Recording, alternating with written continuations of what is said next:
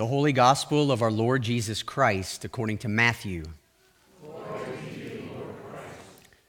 Beware of practicing your righteousness before other people in order to be seen by them, for then you will have no reward from your Father who is in heaven.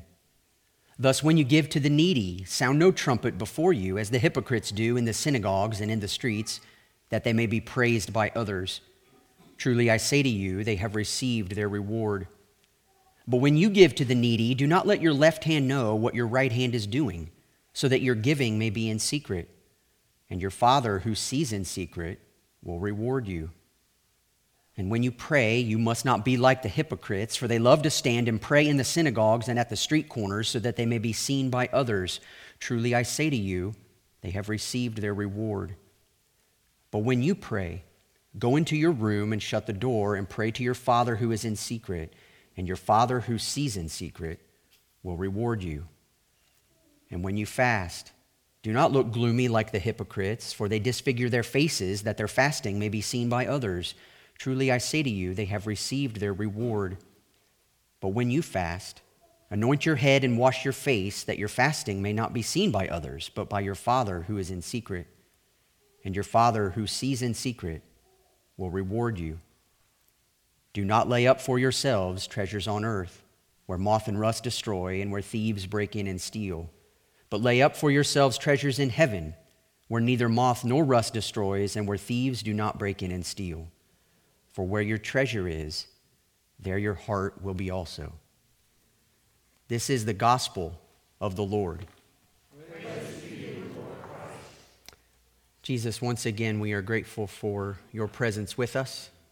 We ask you to show up in a powerful way, convict us, and comfort us by your Holy Spirit this evening.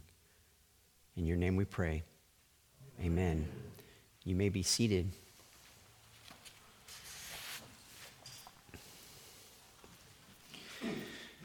If you turn on the news today, or last week, or the month before that, or the year before that, you'll notice that depending upon what news source you watch or what news source you read, it is very comforting and very, um, I guess, common uh, in terms of human nature for those who are reporting a particular perspective on the news to point out what is wrong with the world, and generally the people that are accused of being what's wrong with the world are somebody other than the group represented by the particular news source that you happen to listen to.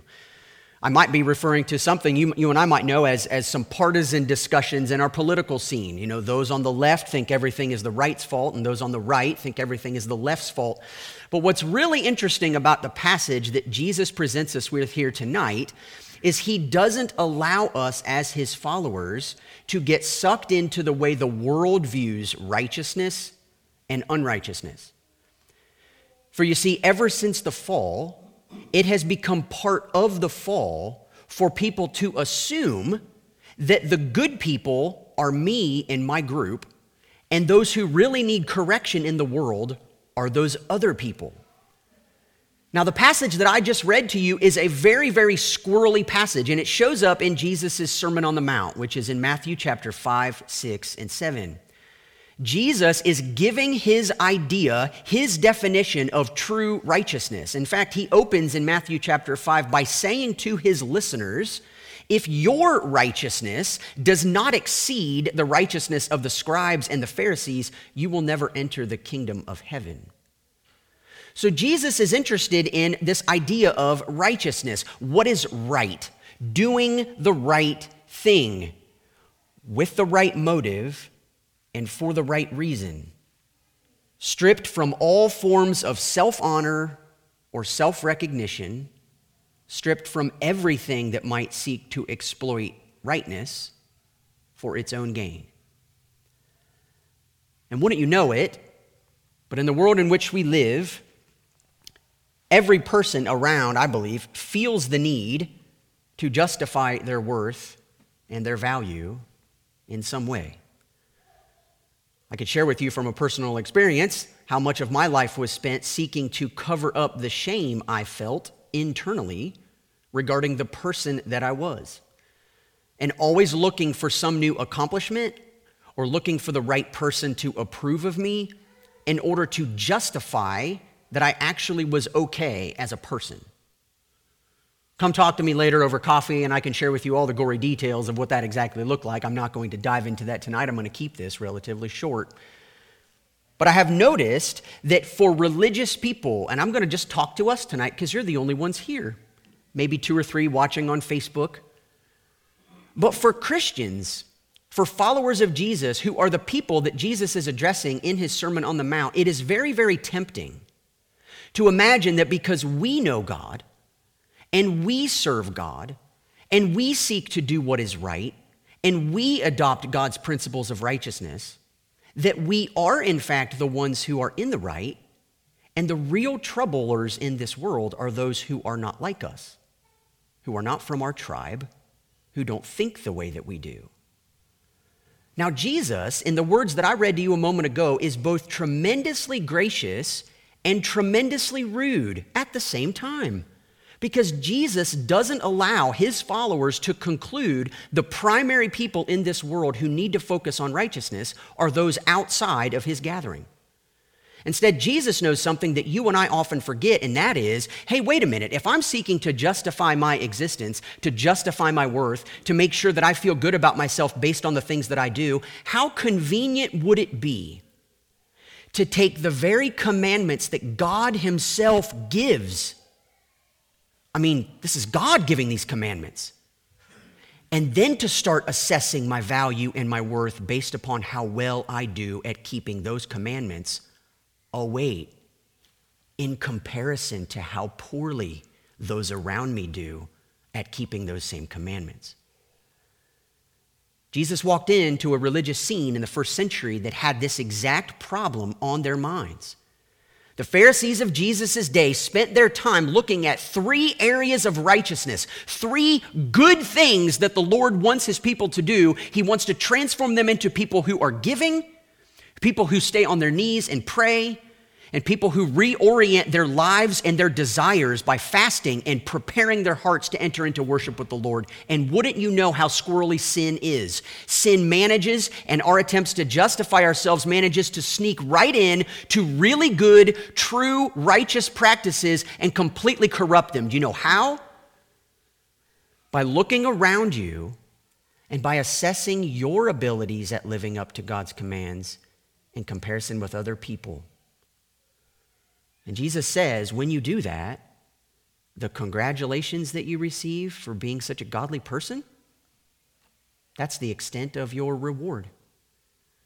But if instead your reward is singularly focused on the one who defines righteousness, the one who equips you to be righteous, you will in fact receive your reward from him. But then Jesus takes it a step further. And this one bites me in the tail every single time that I read it. I know you don't have a Bible in front of you, and I did not put these words up on the screen for you today, primarily because I wasn't entirely sure what I was going to say to you until I'm talking to you right now. So bear with me here. I'll just read it to you from this passage. It says in verse chapter or in Matthew 6 verse 3, but when you give to the needy, do not let your left hand know what your right hand is doing, so that your giving may be in secret. Now, this has bothered me for a while. I'm thinking, what, what, what in the world is he talking about? I mean, how my right hand not know what my left hand is doing? Well, my left hand, I guess, is no different than my right, except I've got a ring on my left and nothing on my right hand. You know, my right hand might be a little stronger because I'm right handed. No, that's not what Jesus is talking about. What he's saying is sin is so deceitful and is so squirrely in this desire we all have to be righteous in the eyes of other people. Oh, wait, and also in the eyes of our own selves. In other words, Jesus is addressing a tendency that is all too common and that you could almost say to yourself something like this Okay, you know what? I agree with you, Jesus. I'm not going to do my righteousness to be seen by other people. Wow, would you look at what a good Christian I am? Unlike all those other people who boast of their accomplishments, I'm not like that. I do the right thing and I don't tell other people about it. Except in that very statement, you are telling yourself. In a self congratulatory and what has come to be termed in a derogatory way, a very self righteous way. It is a way of justifying, of declaring yourself to be in the right because of the good that you do. Instead of seeing the good that you do meant to be solely for the benefit of those who receive your giving, receive your prayers, or the fact that as fasters before the Lord, we sacrifice things that are important to us to put ourselves in a position before the Lord and before others so that we can most effectively hear from Him and love our neighbors as ourselves. That's the calling of a Christian. And I think for so many people today who are seeking to justify their worth or justify their value, the reality is to be noticed, the longing to be noticed, is not sinful in and of itself. Jesus here does not tell us to stop worrying about who notices. He tells us there is one whose concern for their notice ought to be most on our hearts and on our minds. God Himself is happy to reward His children for faithfulness and for righteousness.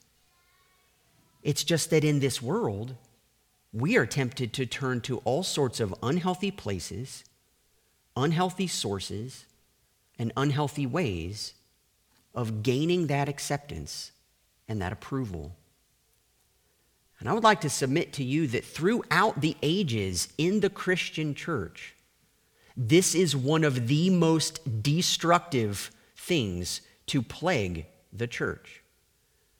Is when Christians who are called to be the light of the world find our satisfaction and enjoyment in time spent more in criticizing those outside the church for their unrighteousness then we are prepared and willing to criticize ourselves for our lack of righteousness.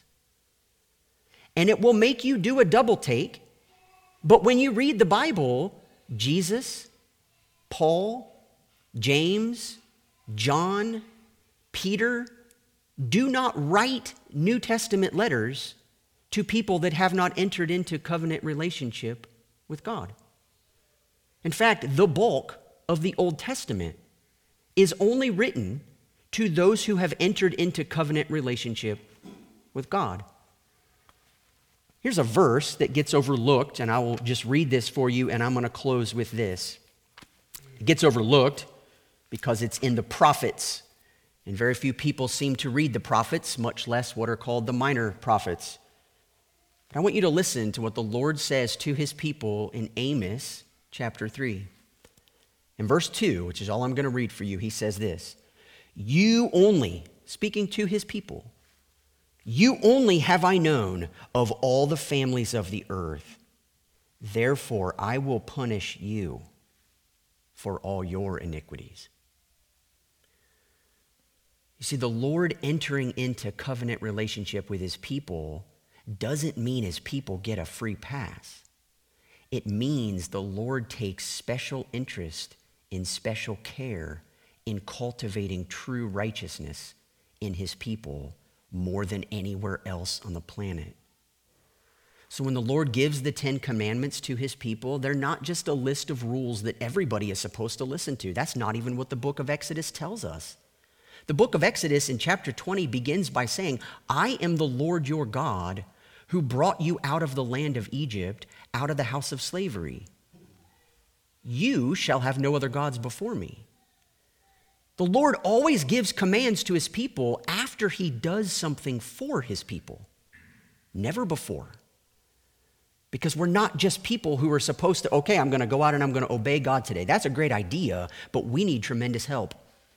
And that's what this service and this entire season of Lent is all about. It is bringing ourselves in a position of humility and receptivity to the work of the Holy Spirit to show us and expose in us ways of thinking, ways of being, ways of acting, and things we believe that are not quite in line with what Jesus truly wants to offer us.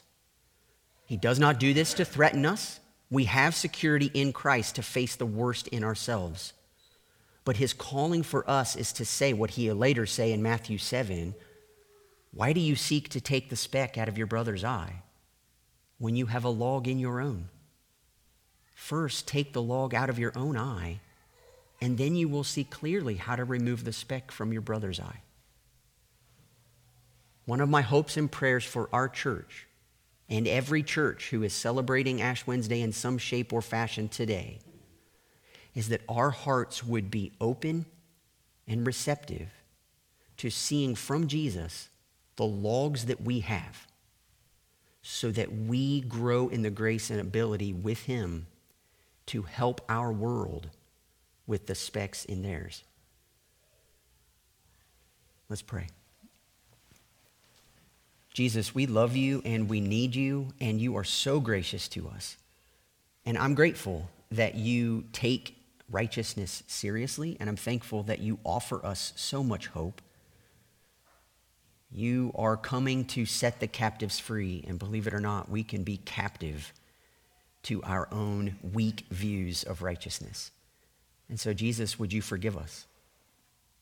Thank you that we will have ample time through the remainder of this service to confess our sins to you in a lot of detail because there are so many areas that you want to free us from so that we more accurately reflect you both to each other and to the world. Thank you so much for this beautiful service. Thank you for these beautiful people who are here, who are committed to you, who want to follow you and want to know you deeply. Would you transform us by your Spirit? We thank you in your name. Amen.